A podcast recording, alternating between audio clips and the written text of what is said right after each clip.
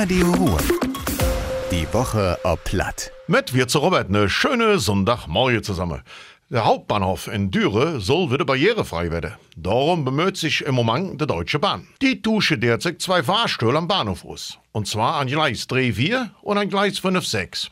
Unter anderem wird auch die Technik von der Maschine ausgetauscht und der Abzugsschacht neu gemacht.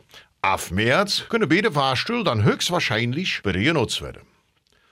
Seit Anfangs Februar läuft der Wettstreich Jugend forscht. Los ginget auf regionaler Ebene. Da gingen insgesamt 51 Spens und Jugendliche an der Start. Unter anderem im Forschungszentrum in Jülich konnte die Kinder die ersten drei Plätze belegen.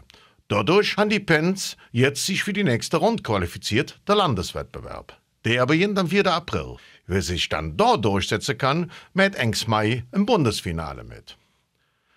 Bei uns im Kreis Düre gibt in der letzten Zeit öfters zu Unfall und Verstöße in Zusammenhang mit E-Scooter. Deswegen macht die Kreispolizei jetzt noch uns ob die Regeln, um so eine E-Scooter zu nutzen, aufmerksam. Unter anderem gilt für das Fahrzeug derselbe Alkoholgrenzwert wie für einen Autofahrer, 0,5 Promille. Auch der Genuss von Drogen und anderen Mitteln ist nicht erlaubt. Auch ein Trottoir und die Fußgängerzone dürfen nicht befahren werden.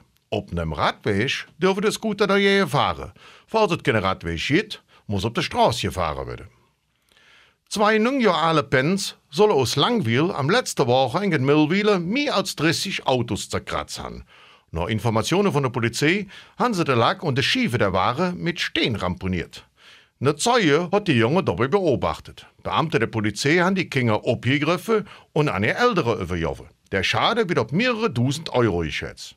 Und das war das heute. Ich allen noch einen schönen Sonntag. Madet Jod, eure Robert. Radio Ruhr. Die Woche ob Platt. Mit Robert Wirz.